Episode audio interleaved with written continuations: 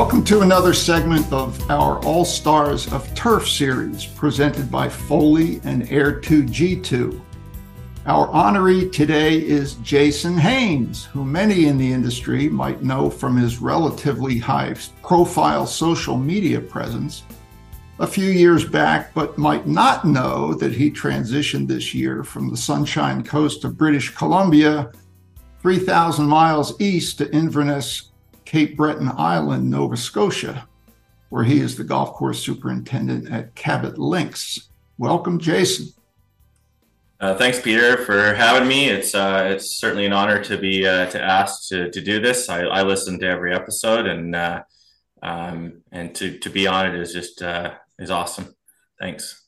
Good. I'm glad you feel that way.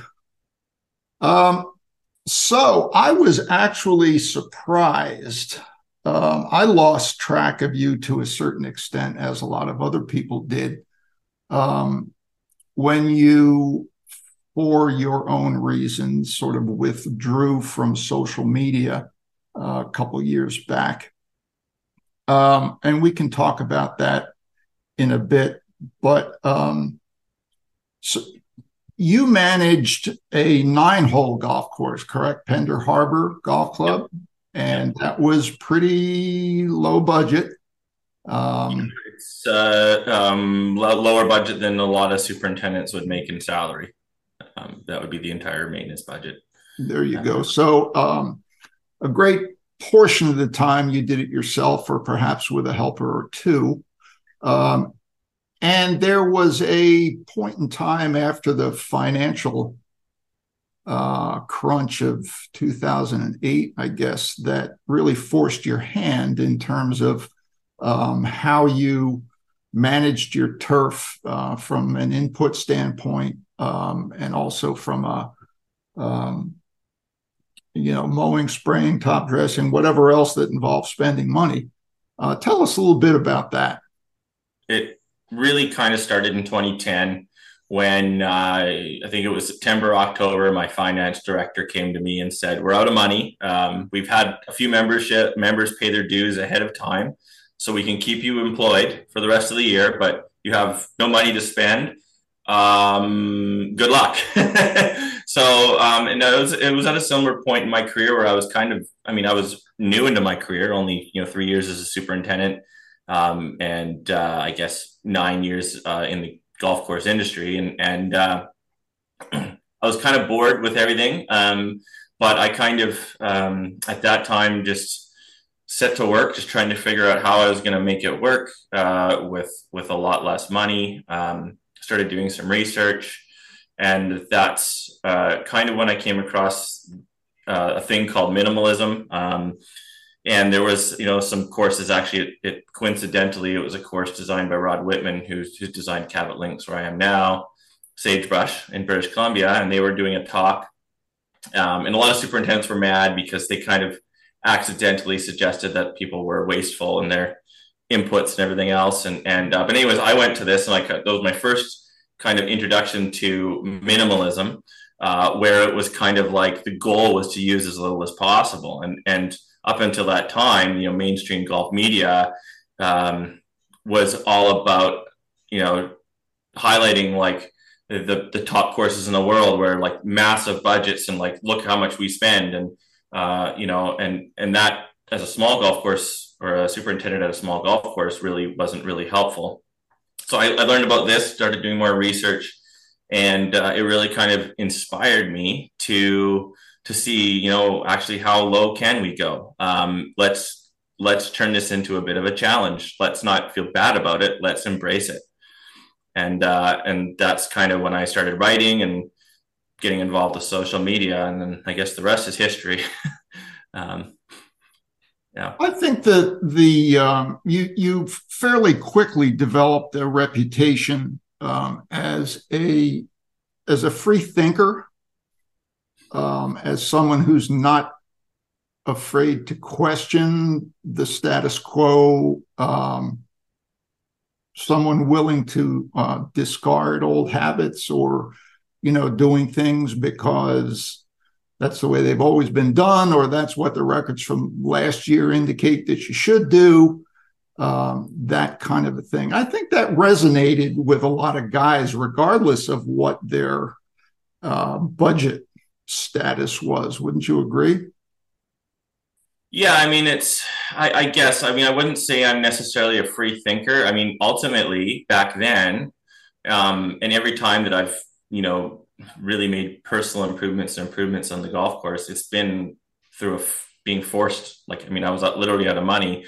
Um, and, and, and then, you know, I mean, one of my favorite quotes is don't let a good crisis go to waste. Um, so it's a great time to, to drive radical change and, um, nothing that I've done essentially hasn't been recommended from guys like Frank Rossi. Uh, you know, you know, if you actually listen to his podcast, um, or guys like Micah Woods, if you actually listen to what they're saying and you do it, I mean, it's it's what I'm doing. And uh, so, you know, kind of taking the science, believing it, and then doing it. Um, and I, I guess maybe one of my strengths maybe isn't necessarily being a free thinker, but it's just being able to embrace change um, so I'm I'm from a golf course standpoint, anyways, very uh, uh, open to new ideas and new ways of doing things. And uh, um, I mean, maybe I was at one point. Now, over time, I find myself being less open to new ideas, but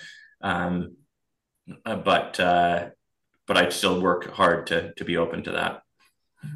Well, change scares a lot of people for whatever reason. Um,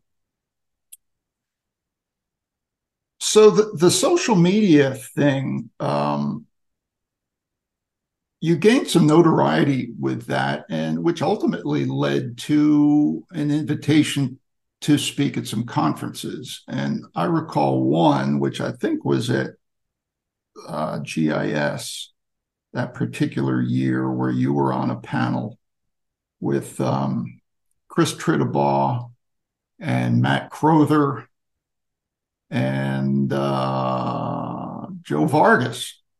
Was it not? How did that How did that come about? That was one of my second. That was, that was my first time to GIS, which was just it, as you are probably and everybody else is aware, is it's like by far the biggest turf grass show anywhere. Um, so that alone was a bit mind blowing. And then uh, I was on a, we were on a, a, little panel in this room that could maybe seat hundred people. And, and we, we get ready we have, we'll have our little five minute presentation prepared.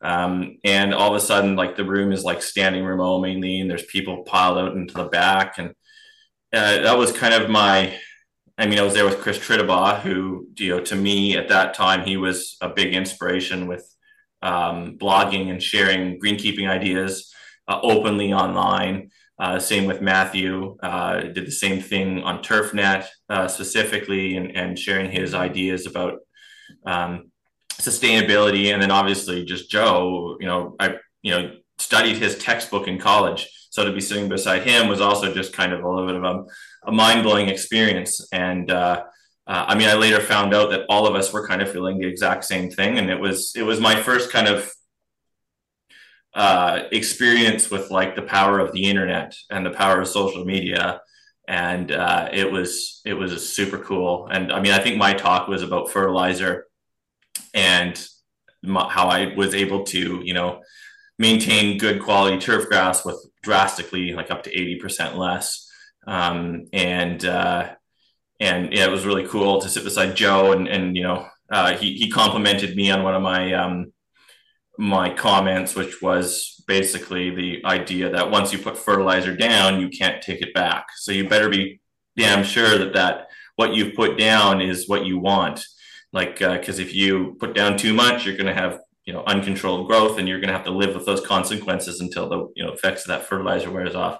And so he really liked that, and that was to me was kind of mind blowing and then again to be sitting beside Chris and and Matthew was just uh, I mean as I look back, uh, certainly one of my career highlights to date. It was uh, it was a really cool experience.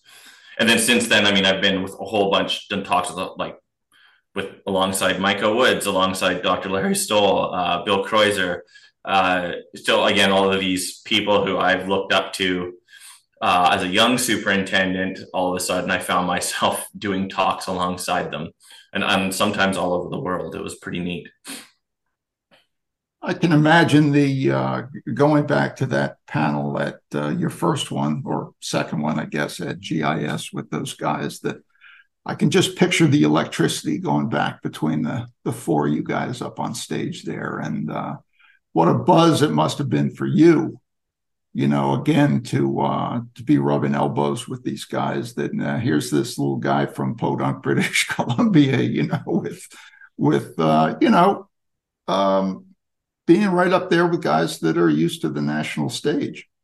Yeah, I mean, it was uh, back then. I think I was mostly intimidated and like scared out of my mind. But uh, also, you know, uh, going from not, you know, maybe doing a little public speaking with you know ten to fifteen people to like you know three hundred plus that's a bit of a jump.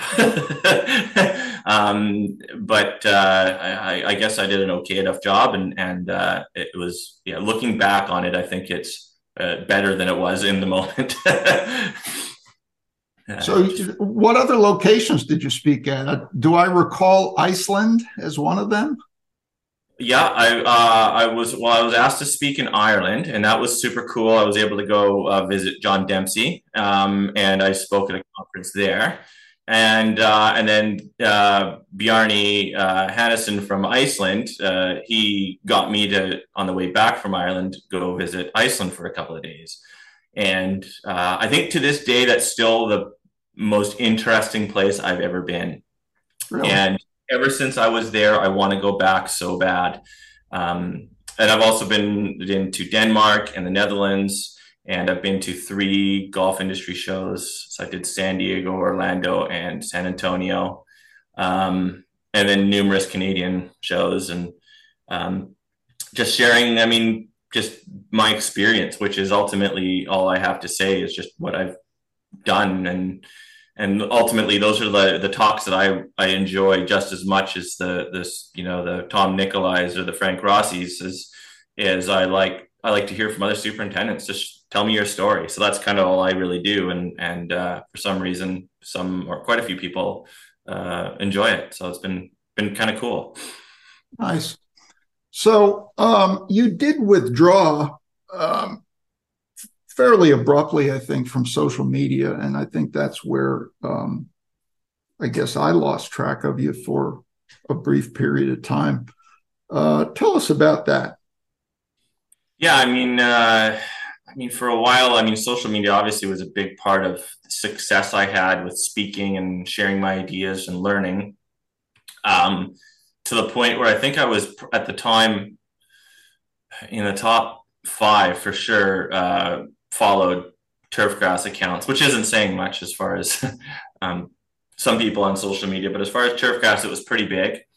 Um, but it got to the point where I found, just kind of reflecting on my own use of the of the medium, was that almost every time I like would log into Twitter, which was quite often, you know, many multiples of times a day, I felt worse after using it. And it wasn't necessarily I, I can't place blame on other people often more often than not actually it was me. It was how i was acting towards other people or something stupid i would say um, but but you know sometimes yeah it was you know when you have 8000 followers or whatever it was uh, uh, there's a good chance that a couple of those people are having a really bad day and they're also going to say something stupid that makes me feel bad. And and it was just i feel like I, I don't know if humans are are uh, because because it was still small enough. I didn't like it wasn't like I had millions of followers where most of that gets weeded out. Um, it was still a small enough group of people that I could read every single message, uh, and every single message still had impact. And uh, I don't think humans are uh, or anybody is capable or anything is capable of dealing with that much feedback. you know, to the point where it's uh, it, it's it's too much and just more than what I could handle. Um, so that's why I did it. it was personally just me, and uh, yeah. So and and it was hard at first because I mean there's a little bit of certainly a bit of addiction uh, for someone like myself who was that involved with it. But I mean after a couple of weeks I didn't miss it. I, I quickly learned to you know the the information that I needed was still available. It's just it wasn't being forced down my throat. uh, quite as much. So, so agronomically, um, how has the trans transition been for you um, moving from a primarily POA existence on the West Coast to an exclusively fescue uh, product on the East Coast? Any challenges there or easier, harder? Um, I well, I was saying like, in if I had to explain it one word, it's awesome. Um, uh, to me, you know, since I learned about minimalism, I've been working toward ultimately towards being at a facility such as this. You know, uh, I, I, ultimately found that you know with the chemical restrictions in Canada and the, the severe drought that we were facing out west, that POA just wasn't sustainable anymore. So I was finding ways to transition away from POA. We were we were you know interseeding bent grasses, making big gains there, actually massive gains, um, in a place where people said that you couldn't grow bent grass, uh, that POA was the only thing, and uh, so ultimately. For me, um, you know, when this job came up, I was like, "This, this is the perfect job for me. This is this is everything I have been working for. Um, as far as just low input, this minimalist maintenance uh, style um, of greenkeeping, and, and ultimately like the um, you know the allure of working on a links golf course. I mean, it's it's kind of where golf kind of began as this style of golf. Um, it's been just really cool. Um, and and a lot of the hard work that I've done over the last ten years, I think, has prepared me for this. So it, um, I'm I'm surprised that I wouldn't say it's easy because it's only been one season and I haven't actually experienced uh, even a small fraction of the difficulties that can be presented at a single property. But it was been it's been one of the most rewarding uh, seasons of my career, um, and just just so interesting and so much fun and. Uh, um, you know, I still can't believe I'm here. Really, it's it's been just so much so good. It's a pretty big leap going from uh, again relatively obscure uh, clubs um, to one that is what in the upper 30s, I guess, of the top 100. Uh, yeah, we, it, it's kind of funny. I kind of joke. It's like uh, I now work at a top 100 golf course, and I came here from a bottom 100 golf course. That's not true. I mean, the courses I was at were were where I think we certainly uh, we were better than we should have been. Um, that's for sure. And, uh, and and they're still pretty you know darn good. Uh, the people that have taken over since I've left, uh, I think, are doing a great job. But um, yeah, it certainly is a big leap to think that five years ago, I was at a nine hole golf course uh, in the middle of nowhere to being at a top 100. I honestly, this was not part of the plan. I was, I was perfectly happy at Pender Harbour. Um, I could have worked there for the rest of my life. Um, that was the plan. Um, I wasn't aspiring to great things. I'm not really a goal setter. I just try to do the best that I can every day. And uh, and ultimately uh, an opportunity came up for my last job and it was too good to pass up. I couldn't let it go. Uh, so i put everything i could into that and i was very lucky to to be accepted to that. And then when i saw this job again um, and just did a bit of research about it um, and ultimately you know accepting the job is the easy part but making it work for your family um, which I have. I have two sons and, and a, a, wife and and you know a house and everything else that we had to you know discuss about. It was you know equally.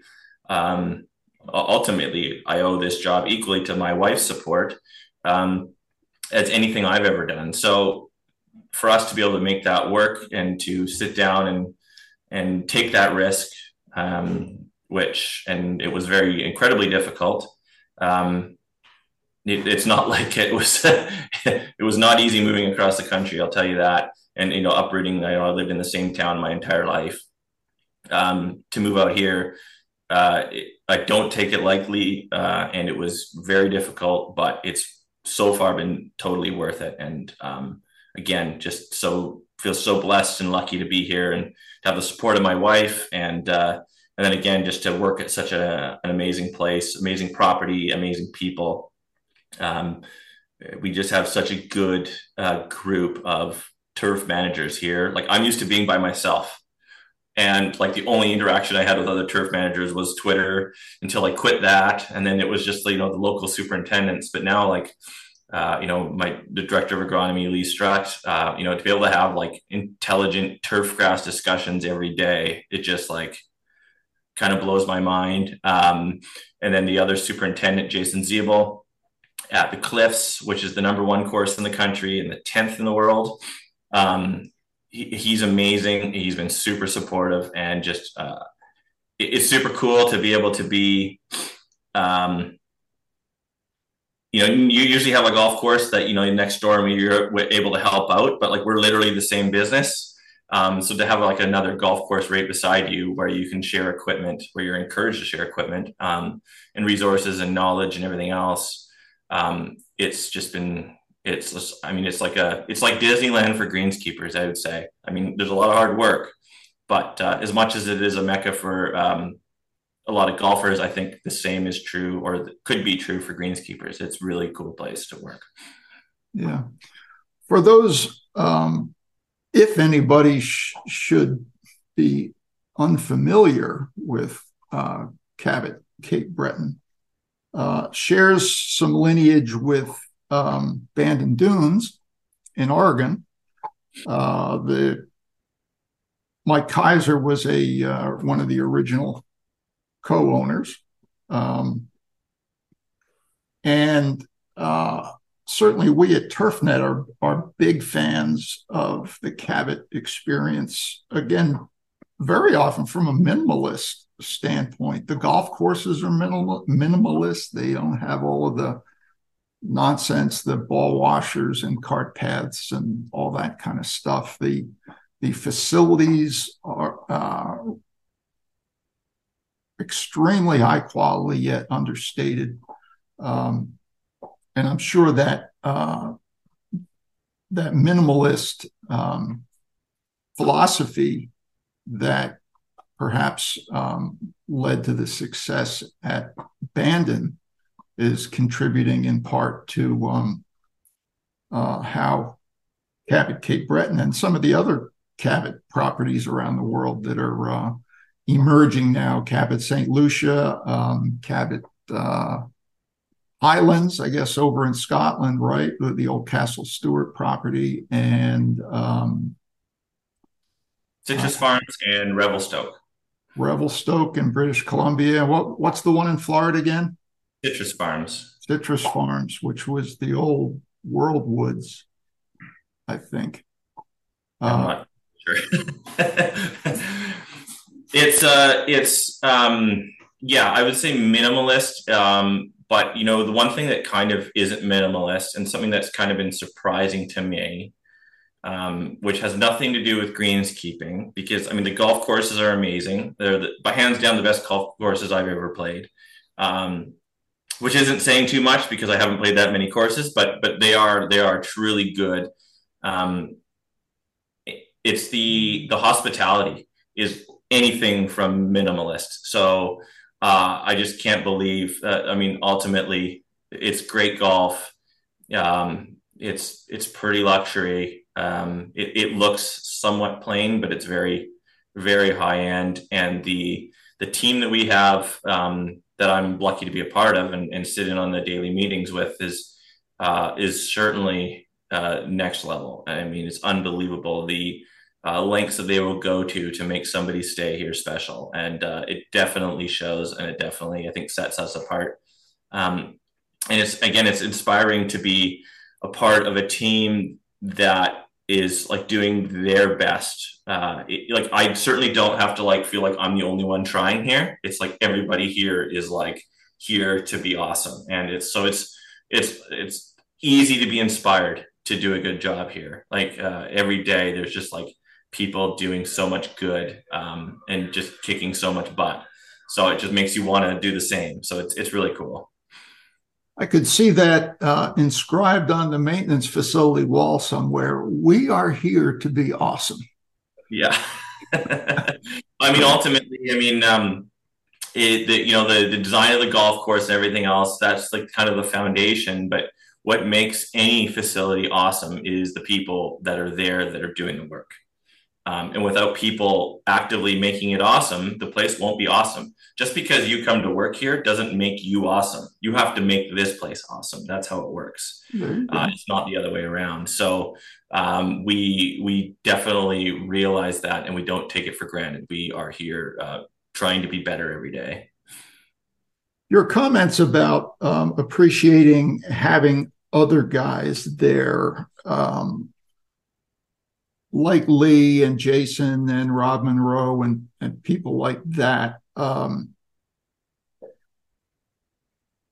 it, it, it brings to mind something that I think is an increasing issue with superintendents today who are you know standalone at their facilities, and that um, that's isolation and loneliness because everybody's under so much pressure to um, you know not leave their facility. I mean when i first started in this business I, I, don't know what 40 years ago you know it was commonplace for for superintendents to get together with other local guys for coffee on friday mornings or you know beers at four o'clock on tuesday or whatever it happened to be. Uh, and you don't see that all that much anymore. And um, it, it's even to the point where a lot of the um, the chapter meetings and things like that, um, people tend to not go anymore, you know, um, which I think is a problem. So I do uh, appreciate and, and applaud your situation where you've got other guys that you can sit down and really pick each other's brains and and bounce ideas off one another and and that kind of thing. How large is your staff? Uh, uh, it's not, I would say, I mean, it's the biggest staff I've ever had, but it's not, I wouldn't say in, insane. So I think right now, currently, I'm at uh, 12. Um, but we aspire to one day have 18. now we have, uh, that's just the links, that's just the one golf course. We have the cliffs. Um, they're about 20, and then we have a, a par three 10 hole nest, which is about four or five. Um, and then we also have a landscape department. So we have the landscaping around the you know the resort area and through, through various facilities through town. Um, that's another. Uh, well, we have two people, but we're hoping to get more. Um, so it's uh, it's not not massive, but we want it to be bigger than it currently is, and uh, we're we're working hard to to try to get some good people out here. And that's that's the um, stumbling block would be you know, I'm assuming it's a fairly remote community in Inverness. Um, yeah. You you are on the west coast of Cape Breton Island, um, almost directly across from Prince Edward Island, correct? Yeah, and I mean, if uh, if you go east, the next thing you run into is like Portugal, Spain, uh, Africa. There's not yeah. much. And, uh, I mean, the closest big city or the closest city, it's not a big city, is, is Halifax. And that's three and a half hour drive. Um, I mean, part of the the allure of this place for the golfers is the remoteness. It's it kind of feels like it's undiscovered. You're off the beaten path. Um, and uh, it, it's pretty it's similar to bandon right there's it's kind of in the middle of nowhere you've got to um, want to go there you do. You really have to want it. Um, and uh, it, I would say it's the same thing uh, for uh, greenskeepers. Um, I mean, part of the allure to me, being from a small town, was that I was going to another small town. Um, and so, uh, you know, again, that's it's you get all the benefits of a small town. It's just uh, you know nice to feel part of the community. You you quickly get to know quite a few people and, and feel uh, like other people know you um, which is nice. Uh, I feel, anyways. Uh, depends on if you have how much you have to hide, I guess. But it's uh, it's a really nice little town, and um, and I mean, uh, so far we couldn't be happier. That's great. That's always the biggest question mark when you you make any kind of major move is how it's going to impact your family and how they're going to respond and. And to to have that be a, a positive for them and in turn um, support you and and a positive for you is is outstanding. Um, so with a staff of 12, what what's your um, are you uh, in terms of um, mowing and and things like that? Uh, your walk mowing greens, I assume. No triplexing. Yeah, we. Uh, so I mean, this this course is kind of neat. Um, so it's fescue, tee to green, um, and one of the things about fescue is it's not very traffic tolerant. So to get around that is you make the surfaces massive. So our greens are a, probably double average size. We have a few 10,000 square foot greens. We have a double uh, green that's 25,000 square feet. And I think we have close to five acres of putting greens. And we have 65 acres of fairways. Um, so huge amount of grass but it's fescue. It grows slow. Uh, it requires hardly any water. Um, this year's been wet, but we haven't had to use sprinklers at all on our fairways. Um, and, and, and this is the beginning of September. Yeah, it's we we haven't had to irrigate um, at all really. Um, hardly any fertilizer. So I've used, used, a fraction of the fertilizer that I would use on, say, uh, bentgrass or uh, ryegrass or bluegrass, uh, coarse or greens. Um, sure, we're mowing uh, a lot more grass, but we're not mowing it as frequently. So we're we we collect the clippings on our fairways, mm-hmm. um, mm-hmm. and we'll cut we'll cut like nine nine holes a day, and we'll fill up the backs of two golf carts. So it's it's not like I would fill that with like you know a, you know three passes on on one of my old fairways on a you know a bluegrass fairway. So we're really it, it's massive, but it really is is not that uh, uh, for the for, for, the size. It's not that much work. It's still a ton of work, obviously. Um, sure. Trying to produce a premium product here, so um, I don't want to say that it's not a lot of work, but but for the relative to the size of the property, the size actually makes it lower maintenance because that traffic is spread out. What's your favorite product? Like product or tool? whatever you want. It could be equipment, could be fertility, could be PGR, what whatever you want to talk about.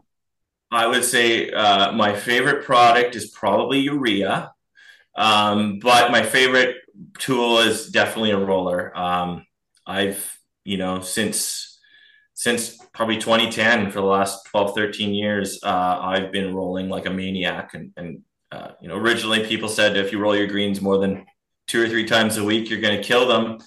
Uh, and I started rolling my greens 21 times a week, and I didn't kill them. It just made them better. And um, so I don't do that just mostly for I just don't have the time.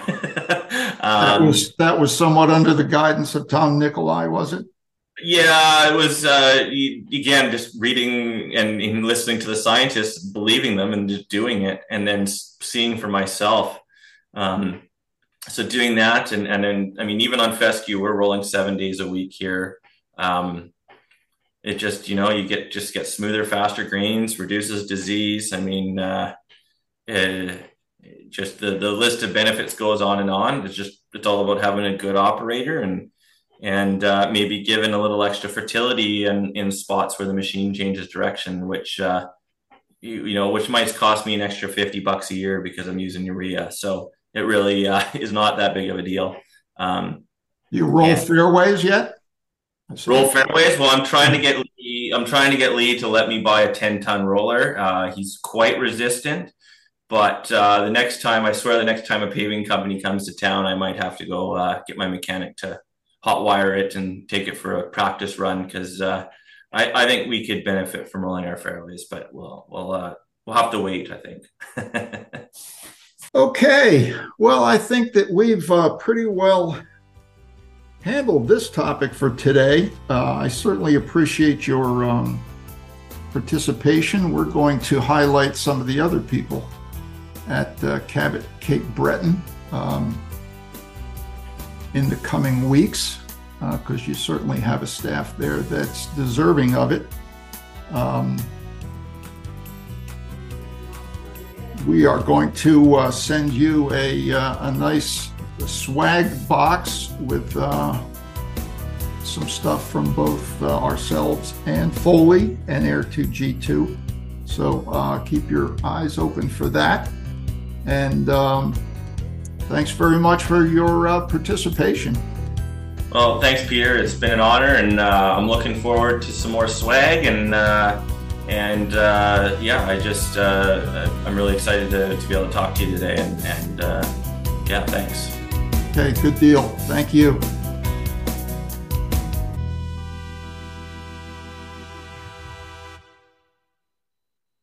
Judy was boring. Hello. Then Judy discovered ChumbaCasino.com. It's my little escape. Now Judy's the life of the party. Oh, baby, Mama's bringing home the bacon. Whoa, take it easy, Judy. The Chumba life is for everybody. So go to ChumbaCasino.com and play over 100 casino style games. Join today and play for free for your chance to redeem some serious prizes. chumba ChumbaCasino.com. No purchase necessary. Void where prohibited by law. 18 plus terms and conditions apply. See website for details.